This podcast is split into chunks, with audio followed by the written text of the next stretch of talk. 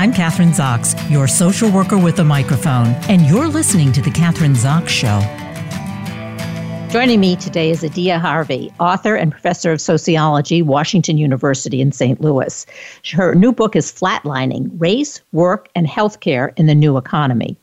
What happens to Black healthcare professionals in the new economy, where work is insecure and organizational resources are scarce? Adia Harvey Wingfield, PhD, exposes how hospitals, clinics, and other institutions participate in racial outsourcing, relying heavily on black doctors, nurses, technicians, and physicians' assistants to do equity work, extra labor that makes organizations and their services more accessible to communities of color. She argues that as these organizations become more profit driven, they come to depend on black healthcare professionals to perform equity work to serve increasingly diverse constituencies. She's uh, Dr. Wingfield has lectured internationally on her research in this area, has published her work in numerous peer reviewed journals, and is a contributing writer for The Atlantic, Slate, and Harvard Business Review. Welcome to the show. Nice to have you here today, uh, Adia, Dr. Thank Wingfield. you for having me. Great to have you. Hi, thank okay, you for having me. Yeah, great book, interesting topic. I was talking to one of my colleagues about it, and some and they said to me, "What? What?" In the introduction, I was talking. You, it, I mentioned perform equity work to serve increasingly diverse constituencies. Equity work. What is equity work?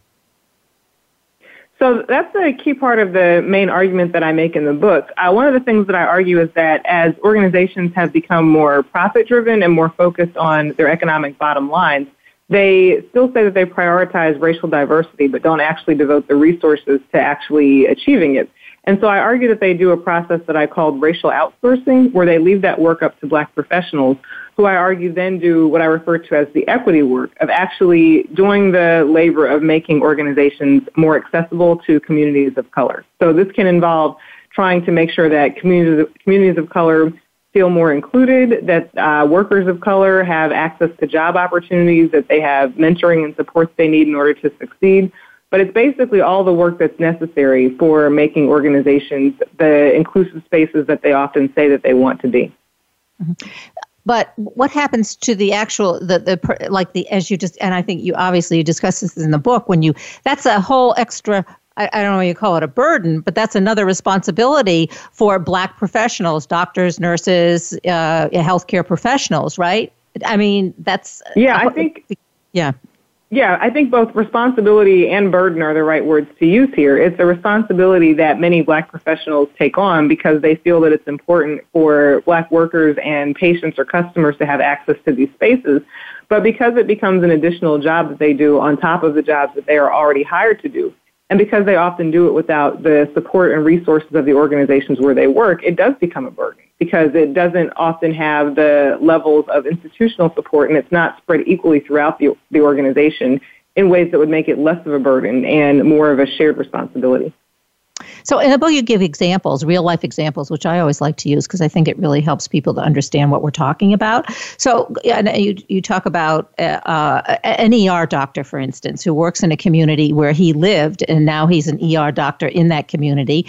Um, and he's black, and uh, most of the or many of the patients that he sees are black. How to give us an example of what the challenges are to someone like that? Right. So in a situation like that, um, that doctor in particular really illustrates a lot of the issues that I wanted to highlight in the book. Uh, first of all, he works in a hospital that's a public hospital. It's publicly funded by uh, state resources and taxes, which means that in line with the ways that our economy has shifted, public resources get a lot less support than they used to in previous eras. So he's already working in a hospital that's underfunded, that doesn't have the resources that it really needs in order to work as effectively and comprehensively as many of the employees there would like. So that's one issue. On top of that, we have this worker who works in an environment where his patients that he serves are predominantly people of color. They're mostly black and Latino. They often are people who are uninsured or underinsured. And so what that means is that the additional work that he ends up doing becomes not just providing care for patients, but making sure that they get respectful, uh, kind of com- respectful, um, equitable, honest care from him as a practitioner. And on the one hand, we might think, sure, well, that's pretty basic to what we might expect from a doctor. But what I learned from my research is that many healthcare workers don't necessarily feel that Black and Latino and uh, uninsured or poor patients get that type of respectful, uh, respected care. And they're very aware of the ways that patients of color can be mistreated in the healthcare system, and particularly so if they are patients of color who are poor. So part of that doctor's work becomes not just dealing with the under-resourced um, environment where he's employed, but making sure that he's kind of observing how patients are being treated, that he's being mindful of how his colleagues may treat patients and make assumptions about them, that he's offsetting those stereotypes, and that he's doing going above and beyond to make sure that the patients that he's treating get fair, respectful, uh, very equitable care. I mean, as you're describing it, it seems that you know we use the word burden. It, it sounds overwhelming. I mean, it, it it's uh, f- to have that kind of a responsibility and to be probably. I, I, I, mean, I don't know what this, this particular institution that you're talking about is, but uh, you know, how many uh, black physicians do they have? I mean, you know, is he doing this by himself, uh, or is he surrounded by support, or right. probably not? Right. I mean, I think yeah. So that's that's another key factor of it. That doctors who are black are very underrepresented in the healthcare system. I believe that black doctors comprise maybe about six percent of our working physicians today. So when you factor that out across what it looks like across uh, healthcare communities across the country, in most cases, black doctors are going to be very underrepresented in their workplaces. That's just the consequence of the numbers. So when we think about what that means to be in an environment where you are, if not the only one, one of very few in your environment, but you're also tasked with doing the grueling work that doctors have to do as part of their jobs. It's a very time intensive, it's a very emotionally intensive type of work. And then add on to that that if you are a black doctor, that work doesn't just include treating patients and doing charts and uh, keeping up with electronic medical records. It also includes making sure that patients who may be in your practice are not being stereotyped and dismissed as potential drug users by your white colleagues or by your white supervisors, which was something that doctors reported happens pretty frequently. It also means that whenever there are uh, individuals who are younger who might be interested in seeking the medical profession as a job, you're opening yourself up to them and being the mentor and the guide to help them have the tools they need to succeed because you also know as a black doctor that social networks matter enormously in this profession and that black doctors are likely to have fewer of them. On top of that, it might mean that you engage in clinic work and doing other uh, types of work out in communities to make sure that, again, patients of color who are disproportionately like to be un or underinsured have access to medical treatment that may not necessarily take place in the hospital. So I think you're right to point out that the numbers of this really matter. We're talking about black doctors doing not only, again, a very grueling and time, time intensive job, but adding on the racial dynamics that magnify the levels and amount of work that they actually end up doing. And again, often doing so in organizations and settings that don't count that and don't take that into consideration when it comes to compensation, recognition, or anything else. Yeah. Well, how can they do that? I guess that's my next question. I mean, institutions like well, we're talking about a medical facility. What specifically can they or should they be doing to alleviate these or to help alleviate these kinds of just support? I guess is really the word to support Black physicians. Yeah. So that's a great question, and I think that um, there are things that organizations can do, and the primary one I think involves creating and establishing a more shared responsibility for increasing diversity in institutions than is currently present. I think what often happens now is that organizations say that they want to have more diversity, but they either don't quite know how to go about doing it or they don't do much more than simply saying that they want to achieve it. And we know from research that that doesn't actually yield results. So I think when it comes to an organizational standpoint, there are steps that can be taken, and those steps can include actually sharing this responsibility for creating more diversity. And ironically, doing some of the things that black doctors are doing themselves without the benefit of institutional support. Organizations can put into place mentoring and sponsorship programs where they actually make sure that interested candidates of color have the resources and networks and support that they need in order to advance into the profession and get the sort of relationships that are critical for um, forming ties and getting into the job and advancing in the job in the first place Organizations can also be responsible for doing more community outreach and making sure that they are reaching out to communities of colors who may not have the access to the facility in the first place.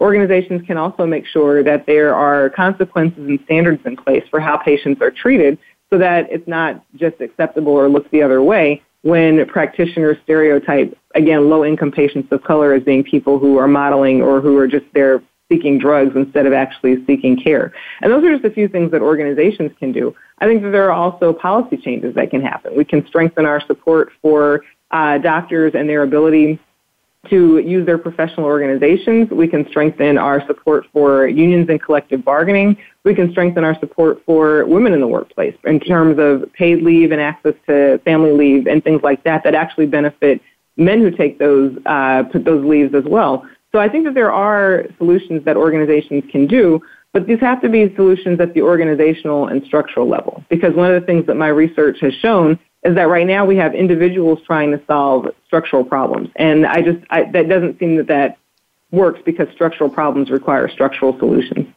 Yeah. Well, uh, what about, and I think you've written about this, uh, divert, let's just take something maybe, uh, well, from a, I'm a social worker and I guess I, I have been involved in this, but diversity training, is that, does that help? Does that work? So interestingly, the research shows that diversity trainings actually don't move the needle in terms of improving the numbers of racial minority men and women of all races at high ranks in private sector corporations. And part of this can be because diversity trainings can institute backlash. They can make people feel less committed actually rather than more committed to wanting to change their behaviors and how they understand things.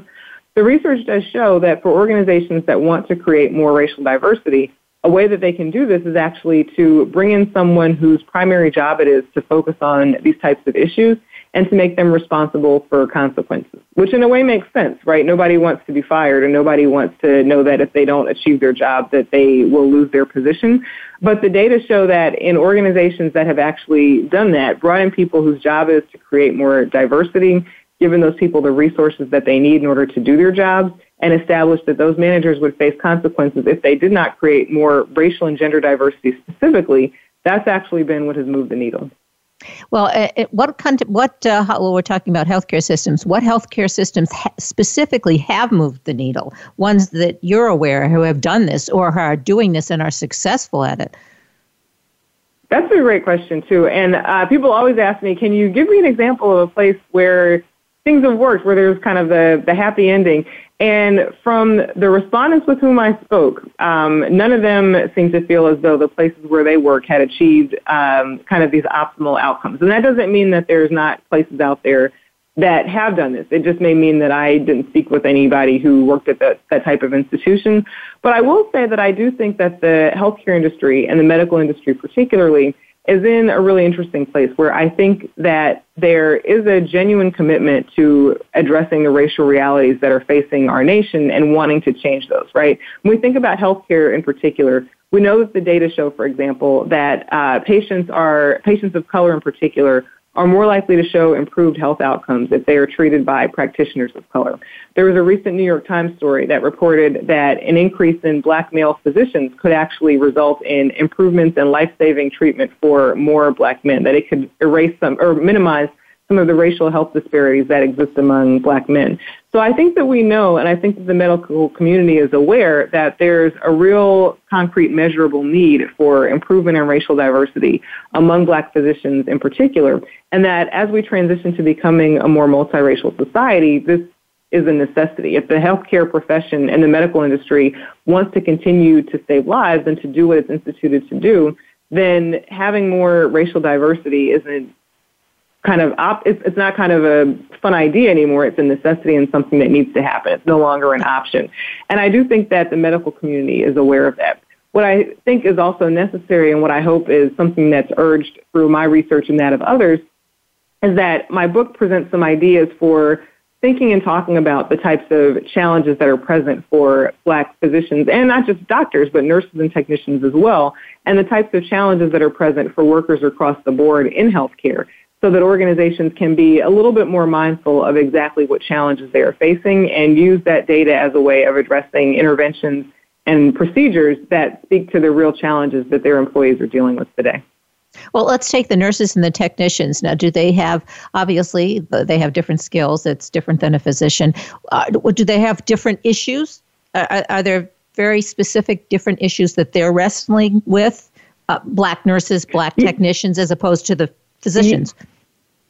Yeah, one of the things that was really interesting about this research is how much racial experience changes depending on the occupation of the person in question.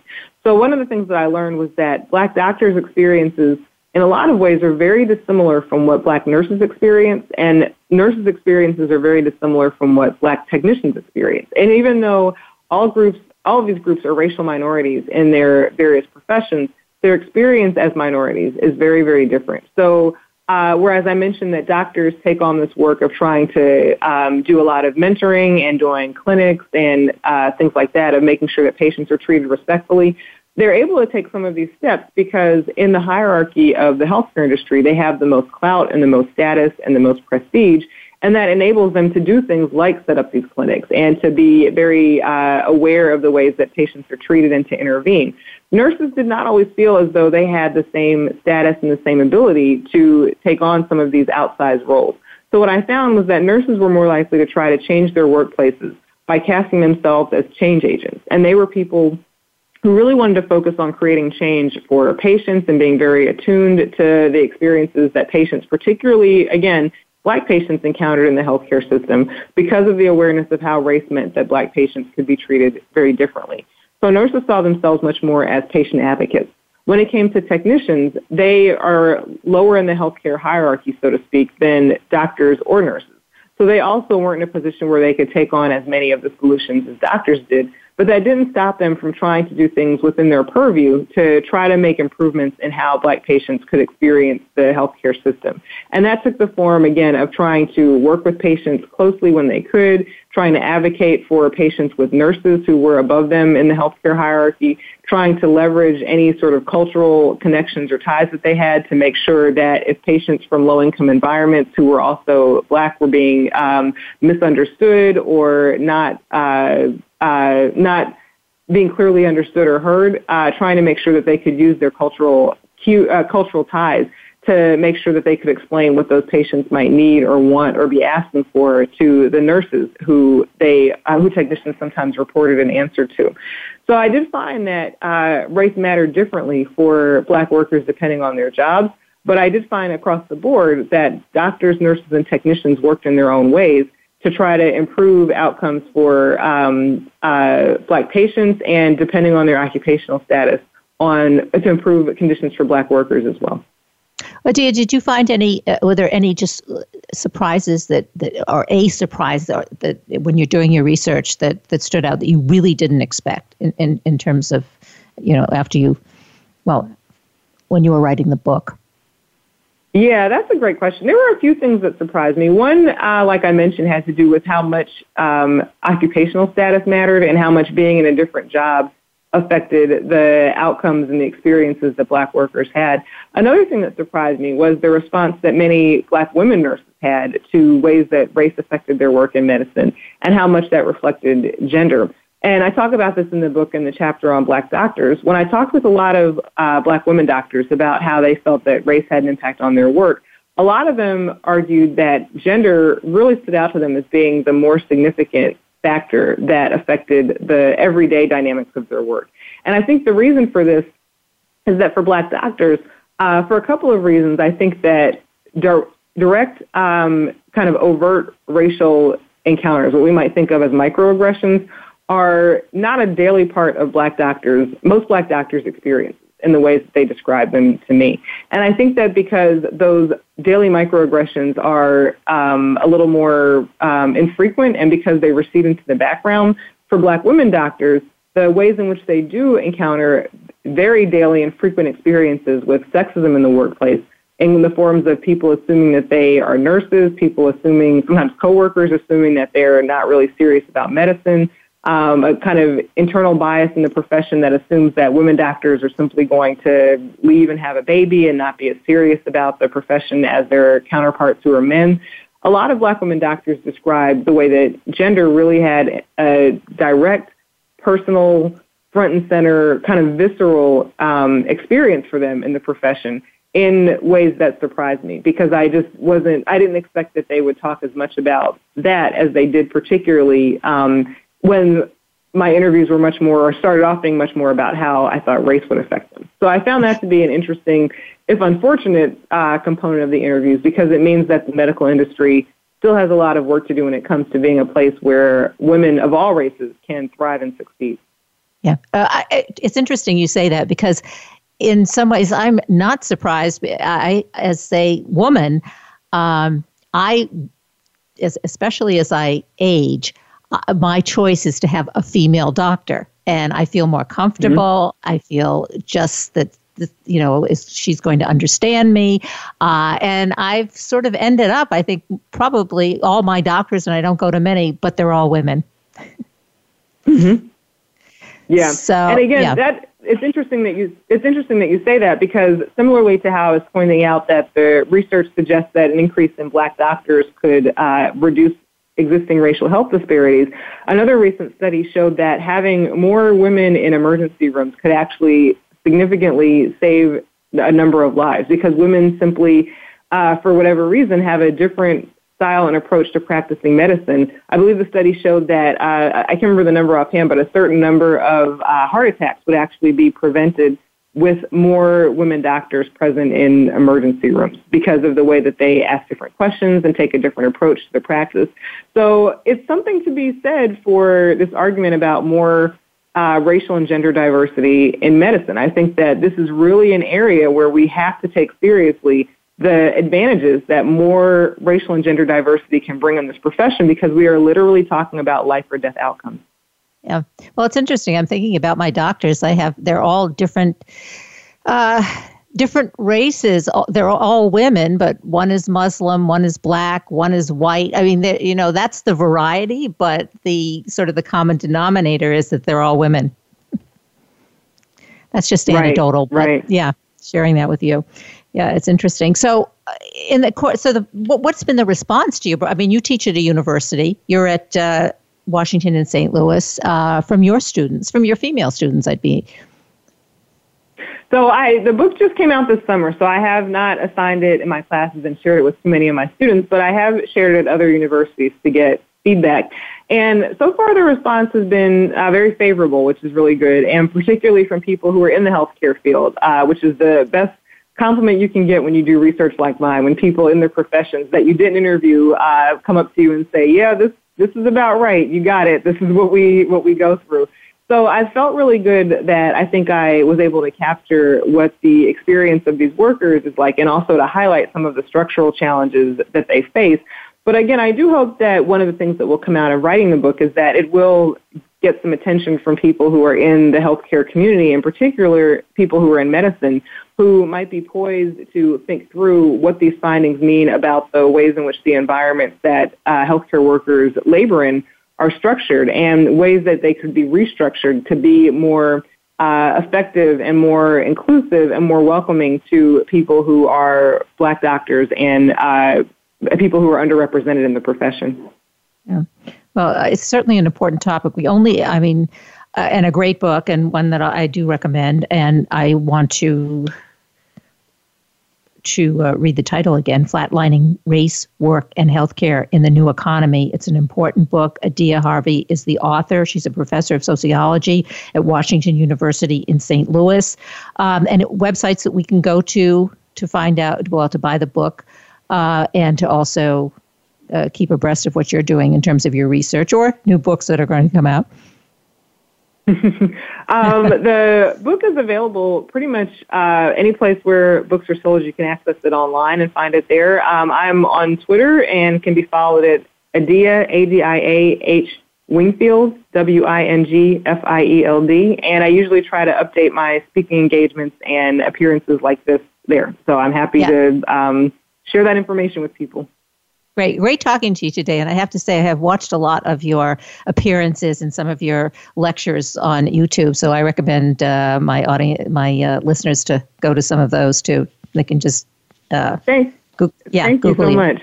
Great, thanks so much for being on the show today. Thank you for having me. I'm Kathryn Zox, your social worker with a microphone, and you've been listening to The Kathryn Zox Show.